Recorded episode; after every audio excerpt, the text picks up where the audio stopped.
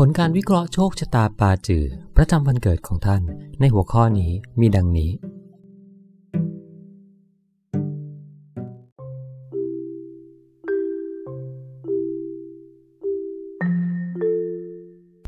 ด้านไม่ดี ยุ่งเหยิง บ้านแบบอะไรก็ได้ ในฐานะพ่อแม่ คนโครงสร้างผลผลิตไม่ใช่คนที่บำรุงดูแลรักษาบ้านอย่างดี ซึ่งก็สอดคล้องกับบุคลิกภาพแบบคนธรรมดาธรรมดาของพวกเขานั่นแหละ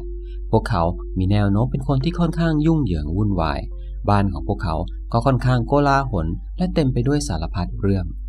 พ่อแม่ที่เป็นคนโครงสร้างผลผลิต ไม่ได้เป็นคนยุ่งเหยิงและไม่มีระเบียบมาตั้งแต่ต้น แต่เป็นเพราะพวกเขาสนใจทุกสิ่งทุกอย่างรอบตัว จึงชอบสะสมข้าวของ ซึ่งมีแนวโน้มทำให้บ้านรก และทำให้รู้สึกว่าบ้านสกปรกเลอะเทอะและยุ่งเหยิงไปหมด พ่อแม่ที่เป็นคนโครงสร้างผลผลิต ไม่คิดว่าตัวเองจะวุ่นอยู่กับการทำความสะอาดและความเป็นระเบียบเรียบร้อยได้ ดังนั้นถ้าลูกของพวกเขาทำเรื่องแบบนี้แทนได้ก็ย่อมช่วยได้มาก ในทำนองเดียวกันโดยเหตุนี้ คนโครงสร้างผลผลิตมีหัวใจเป็นเด็กเสมอ ดังนั้นบางครั้งลูกๆ จึงต้องสวมบทเป็นผู้ใหญ่ที่โตแล้วแทน ข้อเท็จจริงสำคัญ 1. ไม่เรียบร้อย 2. ไม่มีระเบียบ และ 3. ข้าวของเกลื่อนเต็มบ้าน ขี้หลงขี้ลืม อุ้ย ลืมลูกไว้กับหมอฟัน ลักษณะคลาสสิกตามธรรมชาติของบุคลิกภาพของคนโครงสร้างผลผลิตคือความขี้หลงขี้ลืม ในการดำเนินชีวิตปกติ ผู้คนไม่ควรถือโทษพวกเขาหากลืมชื่อและนัดหมายต่างๆ ที่นัดไว้ พวกเขาไม่ได้ตั้งใจให้เป็นแบบนั้น พียงแต่หัวสมองของพวกเขานั้นเหมือนเครื่องกรองเวลาที่ประมวลข้อมูลหลาย ๆ อย่างพร้อม ๆ กัน ก็จะสนใจแต่ข้อเท็จจริงสำคัญสำคัญเท่านั้น ส่วนเรื่องจิปาถะรายละเอียดยิบย่อยว่าใครชื่ออะไร และนัดกินมื้อเย็นกันที่ไหนก็จะถูกลืมไปหมด ในทำนองเดียวกัน พ่อแม่ที่เป็นคนโครงสร้างผลผลิต ก็ขี้หลงขี้ลืมเป็นบางครั้ง ไม่ถึงกับลืมชื่อลูก แต่เพียงลืมไปว่าลูกอยู่ที่ไหนกับใคร มีแนวโน้มที่จะติดนิสัยลืมนัดของลูก และมักพบว่าตัวเองไปคอยรับลูกที่โรงเรียนแทนที่จะเป็นสนามเทนนิสคนโครงสร้างผลผลิตยังมีกิจกรรมมากมายเกินไปในปฏิทินนัดหมายของตัวเองและของลูก ดังนั้นจึงมีปัญหาเรื่องนี้ แต่เหตุผลหลักคือ พวกเขามีแนวโน้มที่จะลืมเรื่องที่รู้สึกว่าน่าเบื่อ หรือไม่คุ้มค่ากับความสนใจของพวกเขา ดังนั้นงานบ้านที่เป็นกิจวัตรหรือเหตุการณ์ต่างๆ อย่างเช่น การนัดหมอ และเรื่องทำนองนี้ จึงมีแนวโน้มที่จะหายตกหล่นไปจากความทรงจำก็เพราะมันไม่ได้อยู่ในความคิดลำดับต้นๆของพวกเขานั่นเอง ข้อเท็จจริงสำคัญ 1. ไม่จำเรื่องที่น่าเบื่อ 2. ไม่มีที่ว่างในหัวสำหรับเรื่องเวลาและชื่อ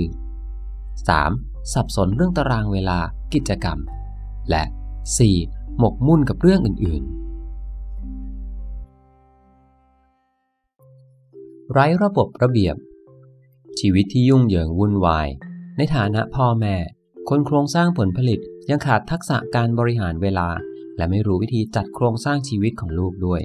ดังนั้นอะไรต่ออะไรจึงสุมซ้อนกันไปเรื่อยๆ กิจกรรมต่างๆ ในตารางเวลาประจำวันไม่มีความเกี่ยวเนื่องกัน และทำให้ประสาทเสียได้บ่อยๆ โดยทั่วไป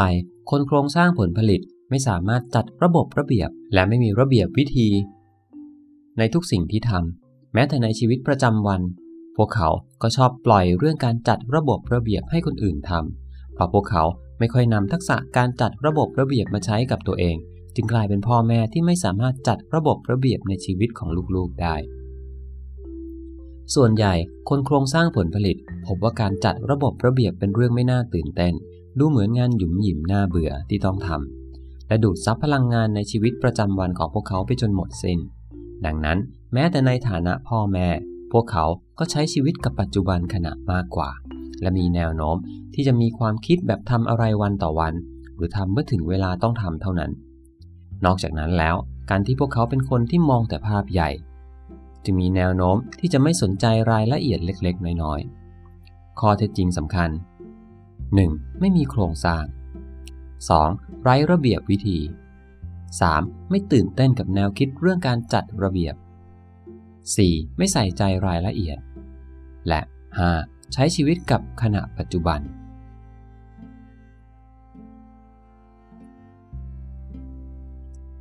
ด่วนสรุปไม่ฟังเรื่องราวทั้งหมดก่อน ดังนั้น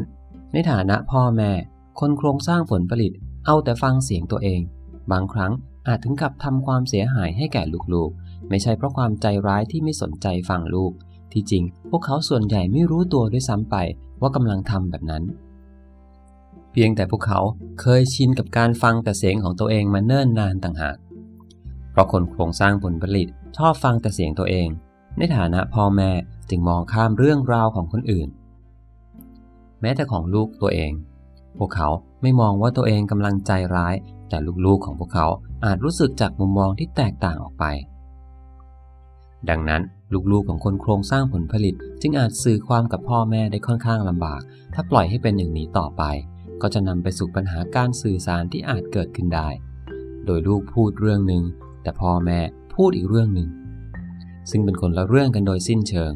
พวกเขาไม่ตั้งใจที่จะแยกสองเรื่องออกจากกัน แต่เพราะมีเรื่องร้ายแรงกว่า หรือน่าสนใจกว่า ยึดความสนใจของพวกเขาไปเสียก่อน ข้อเท็จจริงสำคัญ 1. ตัดเรื่องราวของลูกทิ้ง 2. พูดแทรก 3. พยายามรีบด่วนสรุป 4. ไม่ปล่อยให้ลูกพูดจนจบ และ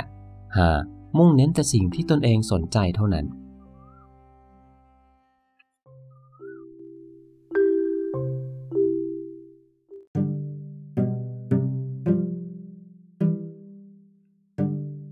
ท่านที่ต้องการรับผลการวิเคราะห์ส่วนตัว สามารถดูได้ที่